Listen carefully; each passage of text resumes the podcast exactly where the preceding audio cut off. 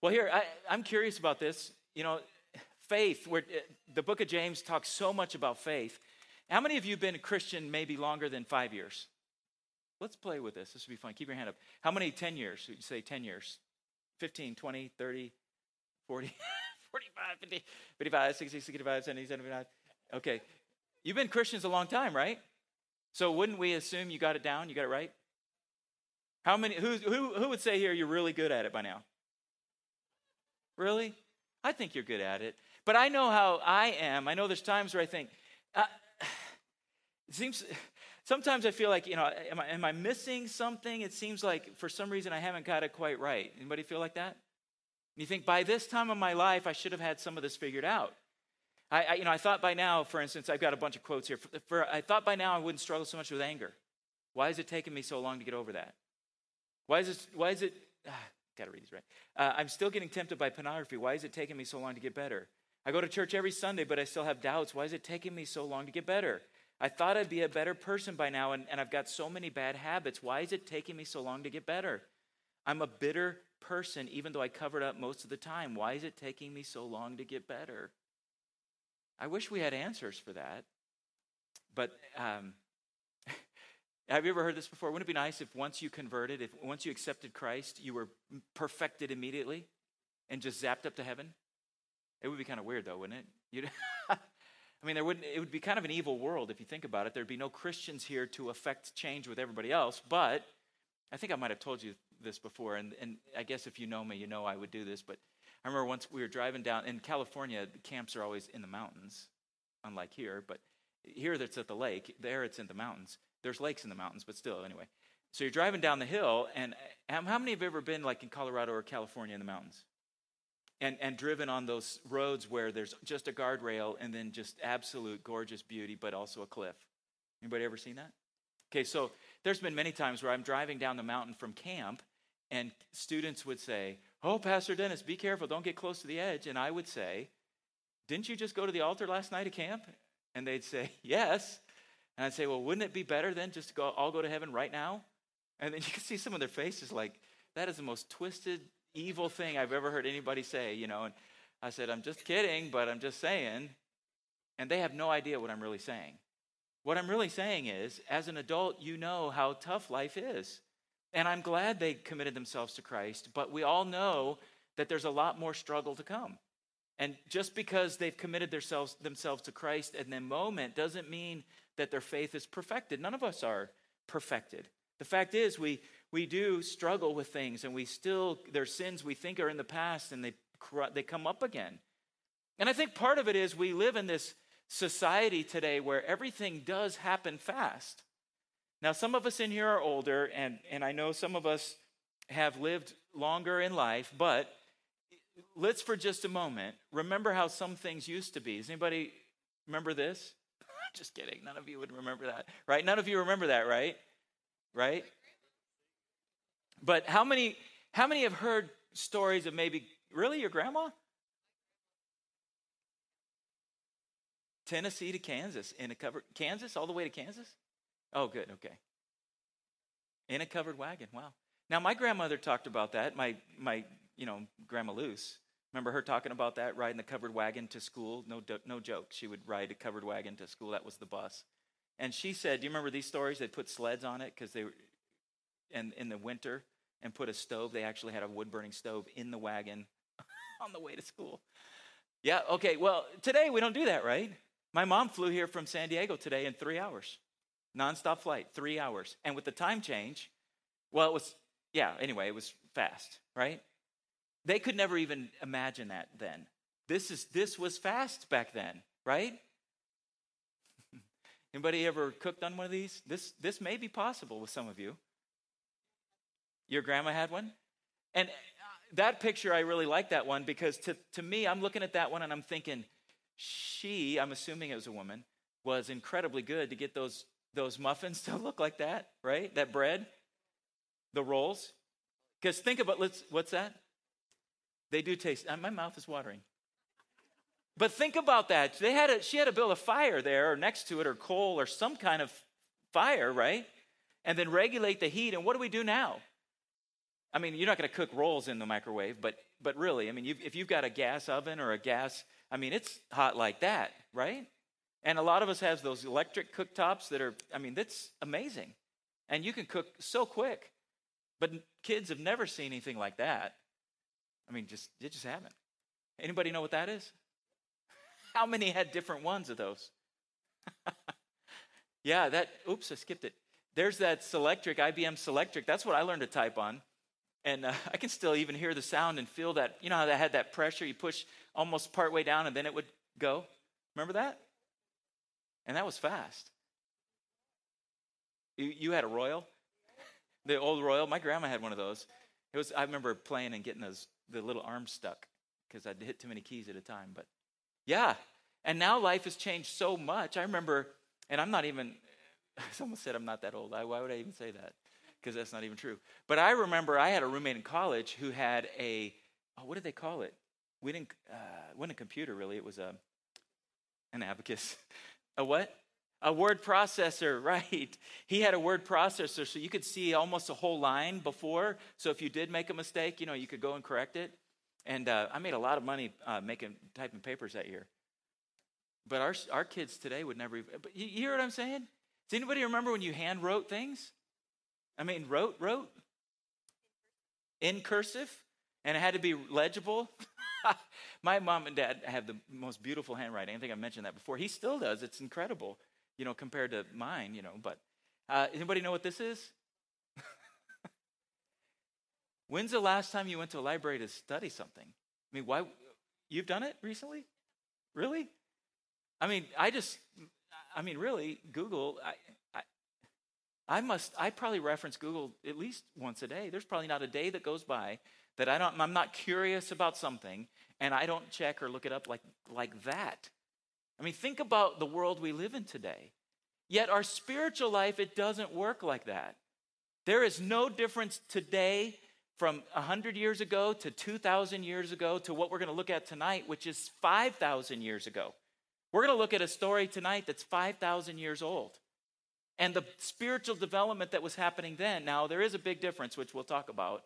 But my point is, as Christians, it's not instantaneous, no matter what. There is no comparison to the kind of writing that a lot of us did, handwriting. Remember, and you'd make a mistake and you'd have to do the whole thing over? Do you remember what that was like? I remember the first time using whiteout and thinking, this is awesome and it still looks horrible with whiteout. But do you remember that? How how cool whiteout was? Anybody have those little little things you'd stick in the typewriter in front of the typewriter and hit it again and cover it? Yeah. Wow. Anybody have a cool typewriter that had it built in? Anybody have those? Where it would lift up and have a correction tape in there? That was awesome. I never had one, but the library had one I remember using. But our Christian life's not like that. So why does it take us so long to get better? And why is it as we're living the Christian life that we stumble and go backwards sometimes? Or, like I mentioned a minute ago, go back to sins that we thought we had conquered, and yet it's like that. Here's one of the things that I don't think we want to fully acknowledge and accept, but it's in the Bible, so you're stuck with it, okay? And James says it over and over, but it, it in a way, excuse me, even as I read it, it kind of rubs me wrong because I don't want to learn this way. You know how I want to learn?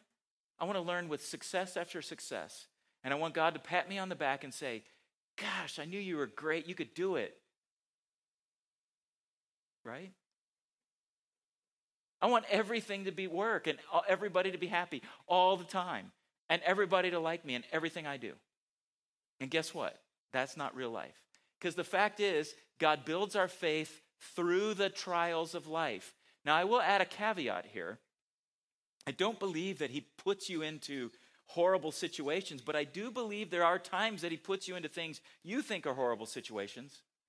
And there are times where the enemy of our souls would love to set us up, but he's the one that brings, you know, the, the pain, the death, that he's come to kill, steal, and to destroy. God has come to give us life.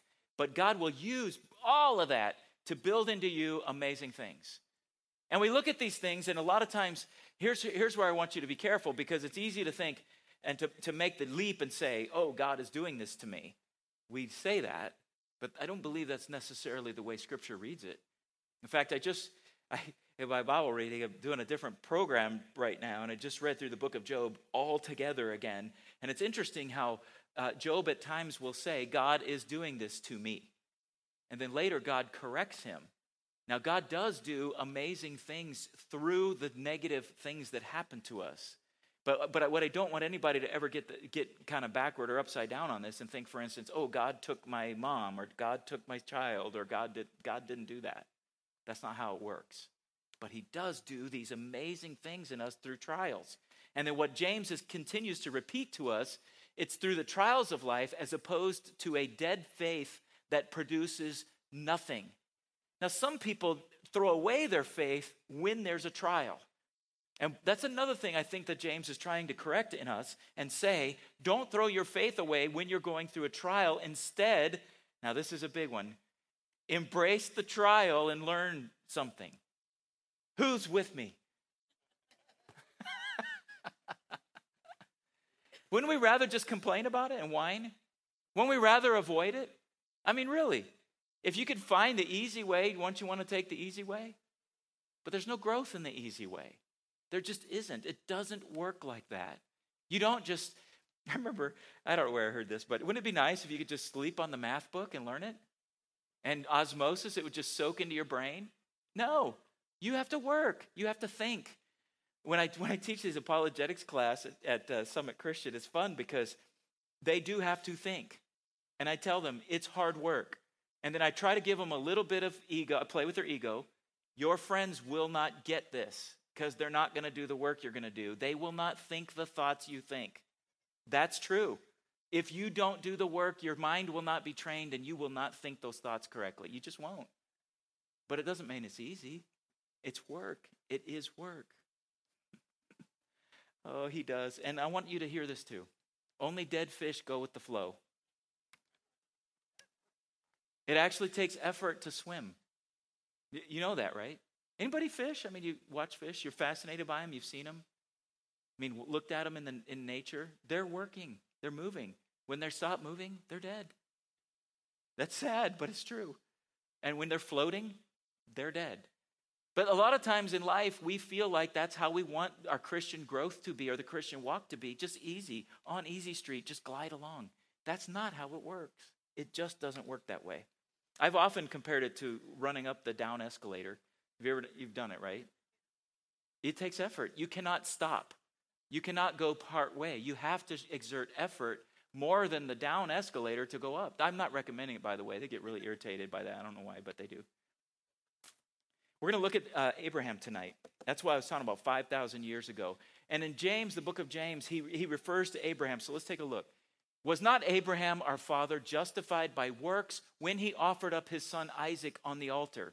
And he asks this question to a crowd that, that would have revered Abraham as the greatest soldier of faith. And when he did this, when he puts it like that, and he says, Was he not he justified by works? Most of the listeners at the time would have stopped and said, Wait a minute, he's our father of faith. They would have been completely stunned. It's like a good comedian that says something that kind of shocks you, and then they come around with the joke part. You know what I mean? They say something that stops you in your tracks. This is what that statement would have been to most of James's hearers at the time. Because Abraham, they never thought of Abraham as working, and that's not even what he's saying. He's saying he's justified by his works. That's what he's saying. But they would have thought, well, wait a minute, I thought it was about his faith. So he intentionally did that. But think about that.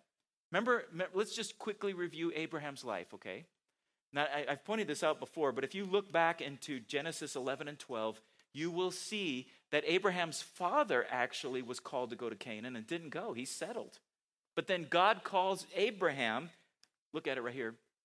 It was by faith, as in the book of Hebrews, it was by faith that Abraham obeyed when God called him to leave home and go to another land that God would give him as an inheritance. He went without knowing where he was going.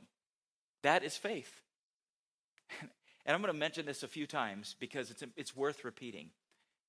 What part of the Bible was in existence when Abraham did this? Not one word. Not one word for like 2,000 years. Nothing. What did he know of God? I, am not, I'm, this is not meant to, to belittle us, but he knew a million times less than you do. And yet he responded in faith. Each one of us, and I, I again, those students, I tell them all the time, you, they already know more than most of us knew in college about the Bible because they've gone through the school this whole time. Most of us have lived and known and heard sermon after sermon and read the Bible and over and over and over. You know more about God and his plan for you and intentions for you. You know more about him and his faithfulness than Abraham ever knew. and he operated in faith. That's why he's a hero. Because he did what God said to do and he didn't even know where he's going and he had, he had nothing to lean on like that. The fact is, he trusted him. And, and he didn't just trust him this way, but he also trusted that God would supply an heir to him even in his old age. And this is in, right out of Genesis. And he brought him outside and he said, Look toward heaven, number the stars if you're able to number them. Then he said to him, So shall your offspring be. And he, talking about Abraham, believed the Lord, and then he, the Lord, counted it to Abraham as righteousness because he trusted and he believed. And then in Romans uh, 4, uh, Paul says, For what does Scripture say? Abraham believed God and it was counted to him as righteousness. What, what James is trying to say is that Abraham's obedience proved that he had real faith. He proved by his obedience that he had real faith. I, I like to think of it like this your feet tell more about what you believe than your mouth. What you do is way more important than what you say. Your feet, your feet tell way more about your faith. Abraham was a man of faith, but he was also a man of human weaknesses. Can you think of any of his weaknesses in his story? Lying. That came out fast. Yes, lying. Yes, lying. Now, he had faith when he left Ur the Chaldees, we know that. But then right away, he lies about his wife Sarah to the, to the Pharaoh in Egypt. Lies and says it was his sister. Why did he do that? Lack of faith. What does he tell Pharaoh? I thought when you saw her, you would take her. So he told her to lie. But then he has a great, great victory and he frees Lot. Remember, Lot was captured by all these kings, and then he goes and goes in battle and frees Lot and all that. And then he meets and he's blessed by Melchizedek. He gets this great, great promise from God that we read just a second ago. Then, huge lack of faith. Anybody think of what I'm talking about? Hagar. He doesn't trust God's going to provide for him. And he looks around, and Sarah looks around and says, We're both getting old. God promised you this. Maybe God, may he takes it into his own hands. He doesn't trust God for the outcome. Instead, he takes it into his own hands. And then again, uh, he, he uh, is circumcised in Genesis 17, and then again he lies about Sarah in Genesis 20. So, yes, he's a man of faith but he's also a man of human weakness. Let me ask you this question again. So, why haven't you figured it all out? I don't know about you, but I'm not trying to make excuses for us, and I'm not trying to minimize our, our walks of faith. And I've already kind of poked us a little bit by saying we know the whole Bible and we have it, and we have the story, and we know God, and Abraham didn't, and yet he was faithful. But he also he also had weakness, just like us.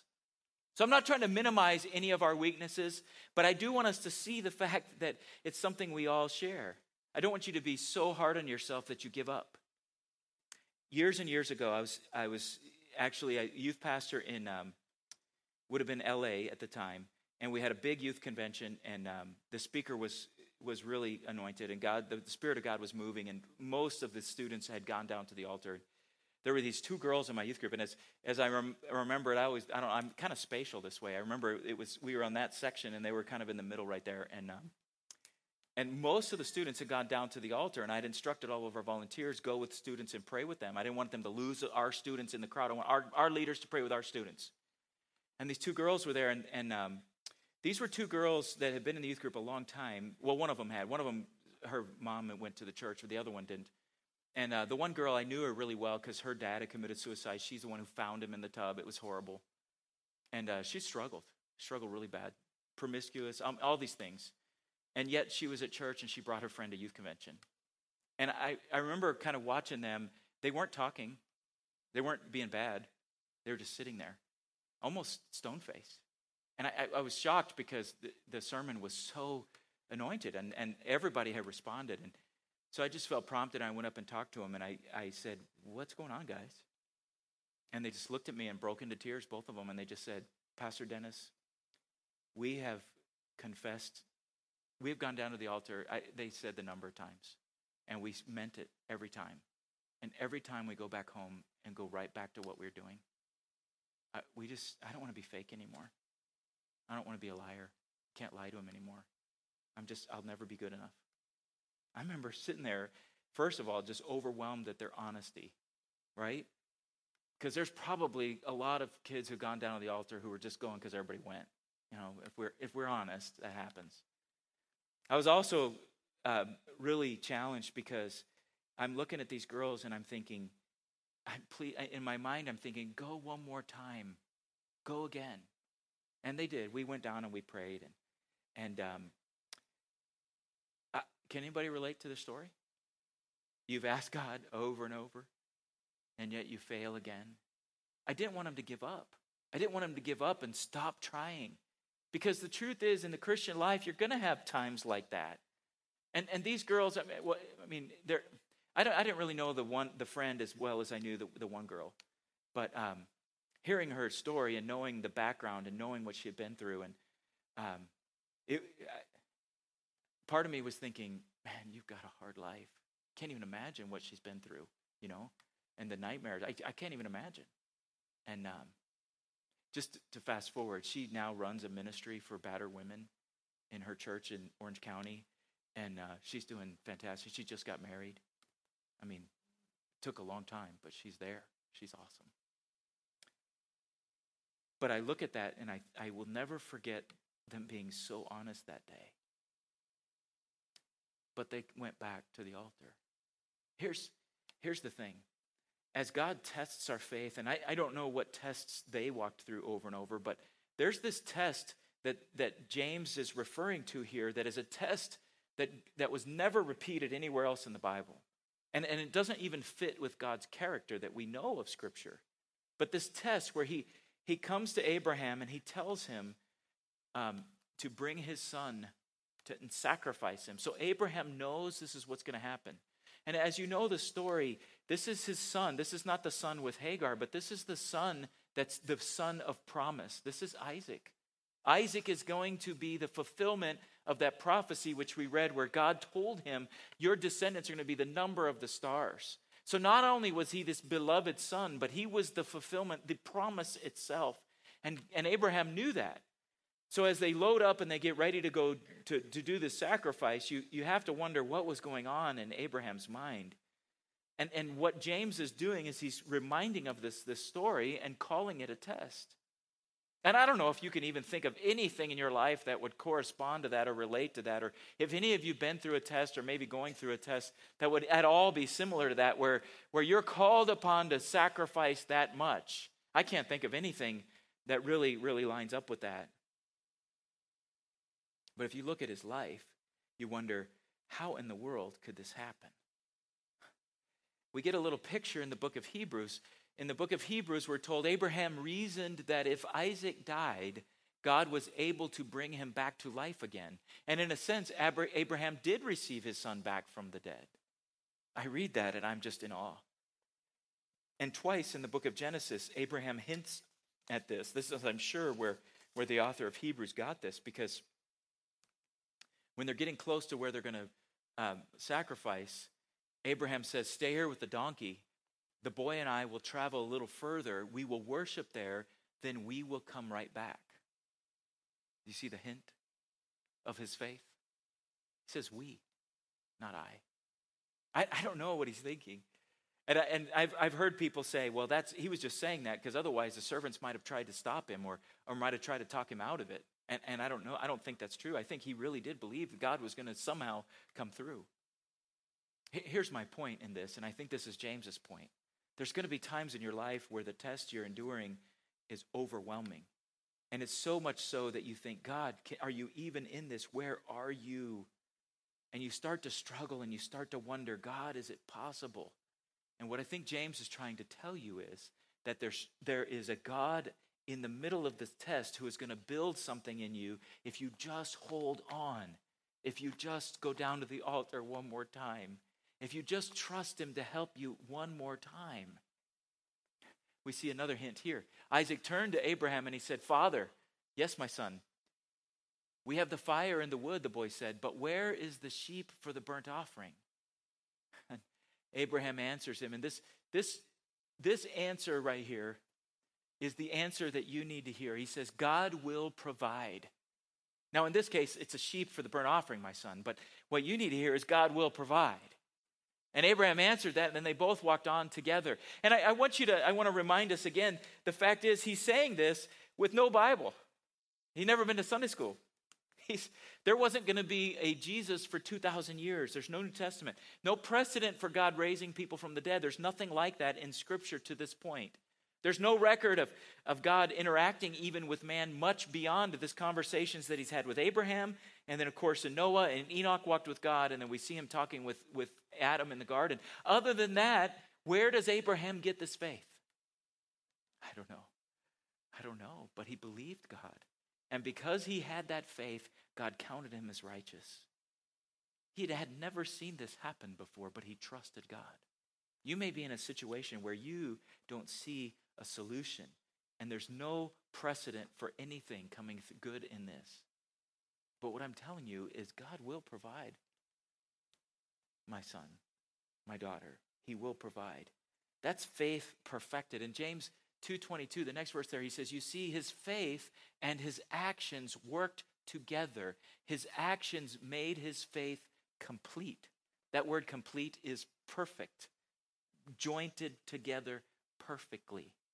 Has anybody ever put a joint together, like a corner on a table or anything? There's really, really obvious when it's perfect and when it's not, right? When it's perfect, you can't even tell it's there. It's perfect. That's what that word is. Made his faith complete. In the Amplified Version, it says, You see that his faith was working together with his works, and as a result, the works of, of the works, his faith was completed, reaching its maturity when he expressed his faith through obedience. You can actually express your faith through obedience. And remember, we, I, I don't want to belabor this, but what was at stake there on Mount Moriah wasn't just his son dying, which was enough. That would have been enough.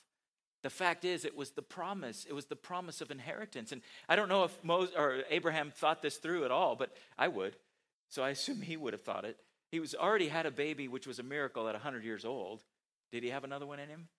Probably not. I don't know. But all he knew is that this was the child of promise. There's no way he's going to die on this hill. God will provide. He didn't know how.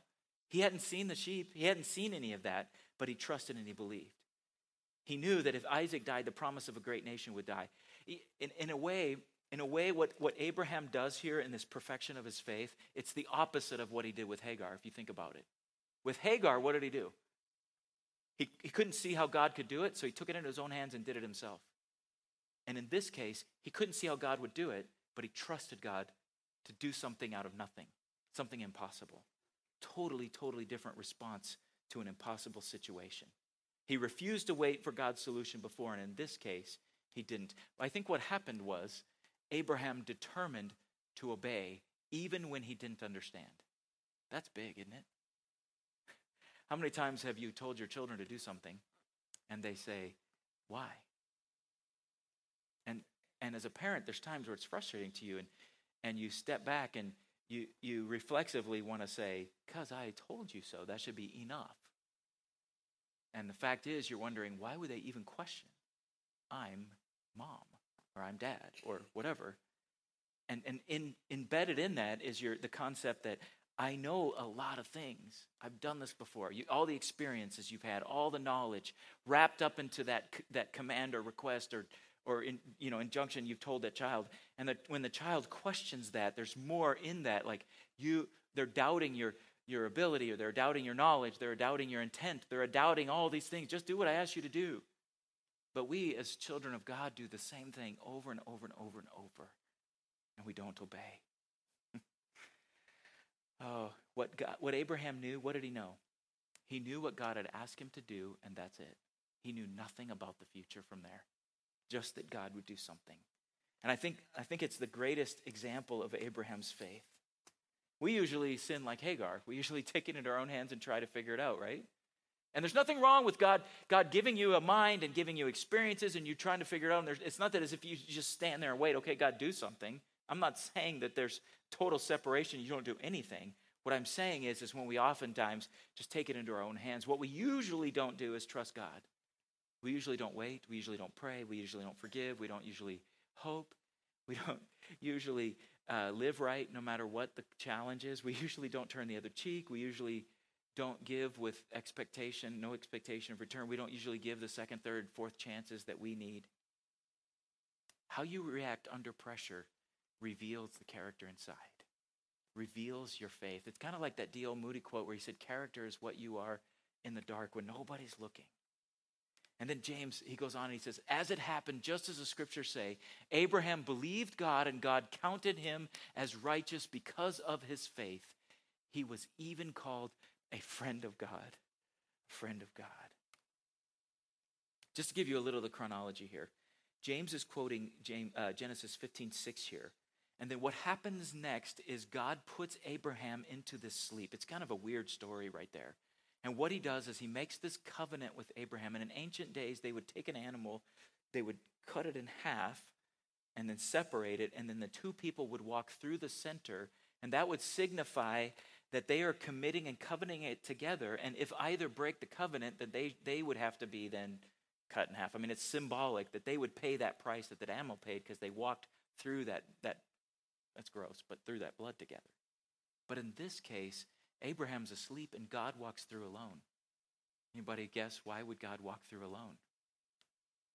Because it's all on him. Abraham can't save himself. Abraham can't even fulfill his side of the bargain completely. God does, though. He does. He, he, he holds it. It kind of looks like this Abraham believed God. His faith was credited in his righteousness. Abraham falls asleep, and God walks alone between the pieces of the slain animals because he's the one that perfectly fulfills that covenant. And James goes on, he says, You see that a man, a believer, is justified by works and not by faith alone. That is, by acts of obedience, a born again believer reveals his faith. The faith that's in you is revealed, shown, illustrated, demonstrated by the actions that you do. That's what James is trying to say. He, he keeps saying it over and over and over. He goes, If, if faith without works is dead, and, and then, then actually your works demonstrate the faith that you have. Funny, the Bible mentions faith a lot, and there's different ways to look at the faith. There's the faith that you, you can say that there was the faith that was delivered to the saints, talking about the kind of the body of doctrine and what we believe about God. And there's there's a difference there talking about the living trust that we have in God, the trust that we have in God that motivates us to do things beyond what would even imagine. I, I look at it like this true faith will change you. And then that faith will be seen sooner or later in your behavior, in what you do and don't do. I never thought about this before, never seen this before, and it's, it's kind of a beautiful thing to, to compare Abraham and Jesus. Can, can we do that for a minute? And the Bible does this so many times where Abraham becomes a type for Jesus. Moses becomes a type for Jesus. You know, as Moses freed the, Is, the Israelite slaves, Jesus frees us. I mean, you see all these, all these comparisons back and forth between the Old and New Testament, the Old Testament characters and us. But if you think about these things for just a minute, Abraham was asked to sacrifice his son. God actually sacrificed his son. More than that, Jesus endured physical death, spiritual death to obtain redemption for us. There was no one to call out. When, when Abraham raised the knife to, to kill his son Isaac, the angel cries out and says, Stop. But there was nobody to say stop when, G, when God sacrificed Jesus because Jesus was the lamb slain from the foundation of the earth. That was the plan all along. It wasn't it wasn't just part of it. In fact, Peter says, God chose him as your ransom long before the world began, but he has now revealed him to you in these last days. And I, I when you have time, you should read Revelation 5. It talks about there was nobody worthy to open the scroll but the Lamb who was slain. And John, as he's seeing this revelation, he sees Jesus in the form of a slain lamb. It's really hard to even visualize or imagine. And it says that he is bearing scars and wounds as, as it, though it had been he had been slain. And he's got perfect power and perfect knowledge. Uh, it, it's just an amazing picture as you read through it. Think about this for a minute. Abraham offered his son, the father offered his son. Isaac carried the wood, Jesus carried the cross. Isaac was laid on the altar, Jesus was nailed to the cross. Abraham was willing to put his son to death.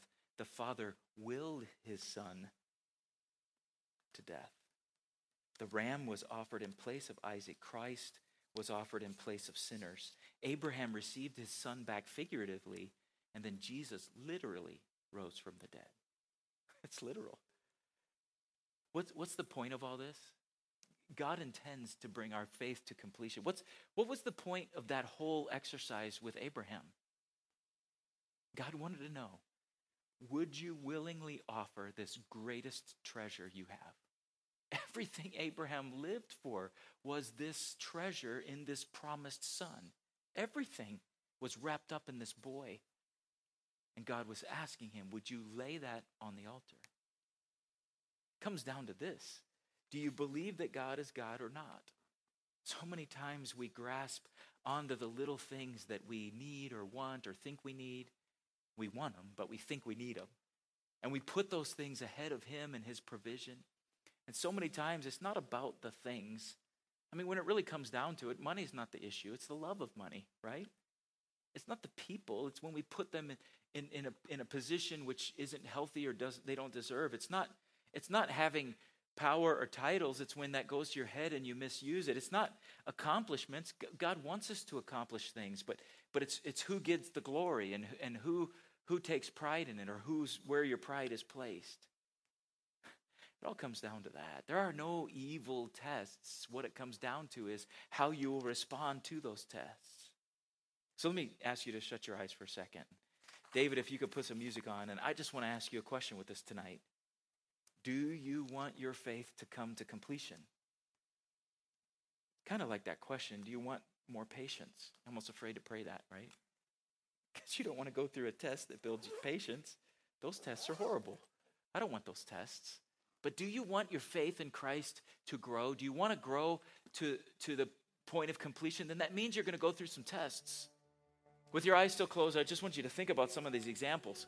You know, Pastor Nick and, and Brittany, they've trained for that half marathon. And, and uh, I mean, he was coming to the office with gym clothes, and there's times where in the afternoon he was leaving to go run, and he had the schedule he had to follow to get to the point where he was able to run that 13.1 miles.